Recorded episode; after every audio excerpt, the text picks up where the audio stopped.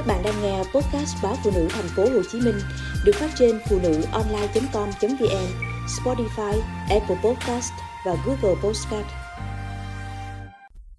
Vợ trầm trọng quá bệnh tật. Hai ngày qua, vợ anh liên tục than phiền, bụng dưới bên trái hay nhói đau bất thường.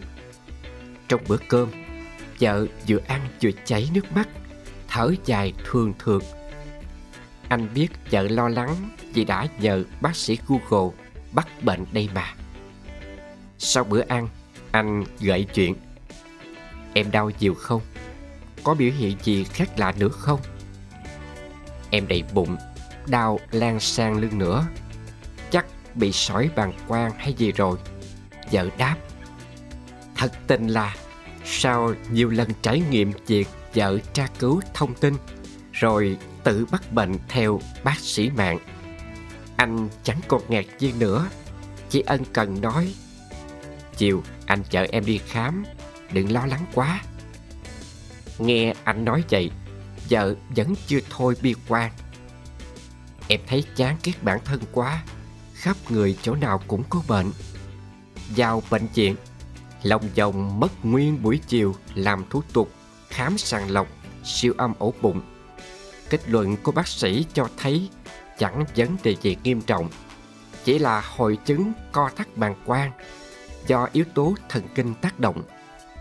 Bác sĩ kê thuốc uống và dặn vợ phải uống nhiều nước hơn. Tới lúc này, vợ anh mới tươi tỉnh. Đây không phải lần đầu vợ anh lo lắng thái quá. Khi cơ thể có gì đó bất thường, cách đây ít lâu mỗi khi tiết trời thay đổi là cô đau đầu. Cơn đau khiến hai bên gáy nặng trịch và nhức mỏi như đeo đá. Thỉnh thoảng lại thêm cảm giác buồn nôn. Ban đầu vợ cũng không than phiền gì, vì mấy chị đồng nghiệp cùng cơ quan cũng ít nhiều đau như thế. Nhưng rồi vợ vẫn quyết định lên mạng tra cứu nhờ bác sĩ google bắt bệnh cô đọc không biết bao nhiêu trang web khác nhau. Toàn những thông tin cho thấy nguy cơ, nguy hiểm. Sau cả tiếng đồng hồ chăm chú đọc, giọng chợt nghiêm trọng. Chắc em phải đi khám. Chụp chiếu xem thế nào. Em sợ. Đi khám cũng làm đủ các quy trình chụp chiếu xét nghiệm. Tình trạng bệnh là tắc nghẽn mạch máu dạng nhẹ và thiếu máu não cần bổ sung dưỡng chất và thể dục thể thao thường xuyên. Công việc kế toán của vợ cần động não nhiều, lại ngồi cả ngày nên bị chạy cũng dễ hiểu. Anh mua thuốc dưỡng não yêu cầu vợ uống đều. Sáng nào cũng kéo vợ chạy cùng đi bộ mấy cây số. Động viên vợ đi tập thêm yoga vào buổi tối.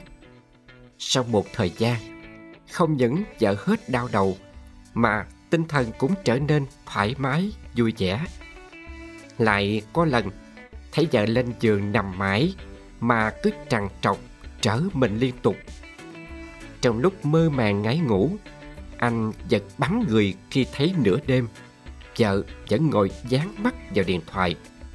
Thì ra, vợ thấy chân tay tự dưng bồn chồn, nhức mỏi. Muốn ngủ mà khó chịu, bức bối quá nghĩ đến những điều không hay liên quan đến xương khớp. Thế là vợ lại bật dậy tra Google. Anh khuy vợ bình tĩnh theo dõi thêm xem diễn tiến thế nào rồi tính. Thêm đêm thứ hai, lặp lại tình trạng ấy. Vợ anh sau khi lên mạng đọc thông tin một lượt nữa thì quan mang. Chết, sao giống triệu chứng ung thư vì lo lắng nên cả đêm vợ không chợp mắt. Sáng hôm sau vào viện khám Té ra chỉ là do thiếu canxi. Bác sĩ hướng dẫn nên bổ sung canxi bằng đường uống và tăng cường đồ ăn chứa canxi tự nhiên. Từ thực phẩm sẽ không có vấn đề gì đáng lo. Chưa hết, một lần khác vợ cũng làm anh quảng hồn khi kết luận bản thân bị bệnh dạ dày hoặc gan. Lý do là vì cô ấy hơi thở đột nhiên có mùi, Ngủ dậy đắng miệng, Lại hay ở nóng, Da mặt thì sần sùi. Anh giải thích rằng, Mấy ngày vừa rồi, Nắng nóng quá Mà dạ lười uống nước, Cộng thêm công việc nhiều. Mấy hôm nay chỉ ăn uống qua loa, Ít rau củ qua quả tươi.